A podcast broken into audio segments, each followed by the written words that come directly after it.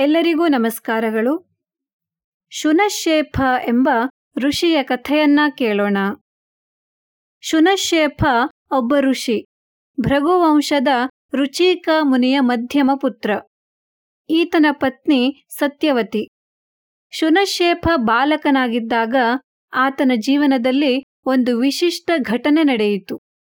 ಸೂರ್ಯವಂಶದ ಅರಸು ಹರಿಶ್ಚಂದ್ರ, ವರುಣನನ್ನ ಪ್ರಾರ್ಥಿಸಿ ತನಗೆ ಪುತ್ರ ಹುಟ್ಟಿದರೆ ಅವನನ್ನೇ ಪಶುವನ್ನಾಗಿಸಿ ಯಜ್ಞವನ್ನ ಮಾಡುತ್ತೇನೆ ಎಂದು ಬೇಡಿದ. ವರುಣನ ಕೃಪೆಯಿಂದ ರೋಹಿತ ಎಂಬ ಮಗನನ್ನು ಪಡೆದ. ನಂತರ ವರುಣ ಅಲ್ಲಿಗೆ ಬಂದು, ನಿನಗೆ ಮಗ ಹುಟ್ಟಿದ್ದಾನೆ, ಈ ಯಾಗವನ್ನ ಮಾಡು ಎಂದಾಗ ಹರಿಶ್ಚಂದ್ರ, ಅವನಿಗೆ ಹಲ್ಲು ಹುಟ್ಟಲಿ, ಹಲ್ಲು ಬೀಳಲಿ ಎಂದು ಹೇಳುತ್ತಾ, ಇಂದಾಗಲಿ, ನಾಳೆಯಾಗಲಿ ಎಂದೆಲ್ಲ ಹೇಳುತ್ತಾ ಕಾಲಹರಣ ಮಾಡುತ್ತಿದ್ದ. ಇಷ್ಟರಲ್ಲಿ ದೊಡ್ಡವನಾದ ರೋಹಿತ ತನ್ನನ್ನು ಯಜ್ಞಪಶುವನ್ನಾಗಿಸುತ್ತಾರೆ ಎಂದು ತಿಳಿದು ಹೆದರಿ ಧನುರ್ಧಾರಿಯಾಗಿ ಕಾಡನ್ನು ಸೇರಿದ. ಇಂದ್ರನ ಸೂಚನೆಯಂತೆ ನಾಲ್ಕೈದು ವರ್ಷಗಳವರೆಗೆ ಅಲೆದಾಡಿದ. ನಂತರ ರುಚೀಕ ಮುನಿಯ ಆಶ್ರಮವನ್ನ ತಲುಪಿ ರುಚಿಕ ಮುನಿಗೆ ವಿಪುಲ ಸಂಪತ್ತನ್ನ ಕೊಟ್ಟು ಆತನ ಮಗನಾದ ಶುನಶೇಫ ಎಂಬುವವನನ್ನ ಕೊಂಡುಕೊಂಡ.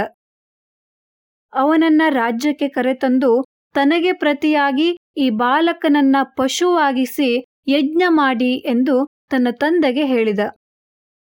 ನಂತರ ಹರಿಶ್ಚಂದ್ರ ರೋಹಿತ ಕರೆತಂದ ಶುನಶೇಫನನ್ನು ಯಜ್ಞ ಪಶುವಾಗಿಸಿ ನರಮೇಧ ಯಾಗವನ್ನ ಆರಂಭಿಸಿದ. ಆಗ ನರಬಲಿಯನ್ನ ಮಾಡುವ ಸಂದರ್ಭದಲ್ಲಿ ಯಾಗದ ಪಶುವಾಗಿದ್ದ ಶುನಶೇಫನು ವೇದ ಮಂತ್ರಗಳಿಂದ ದೇವತೆಗಳನ್ನು ಪ್ರಾರ್ಥಿಸಿದ.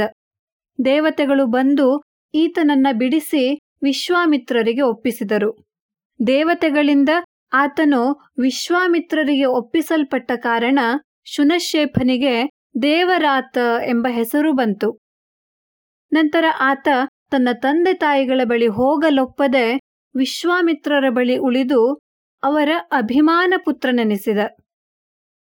ಧನ್ಯವಾದಗಳು.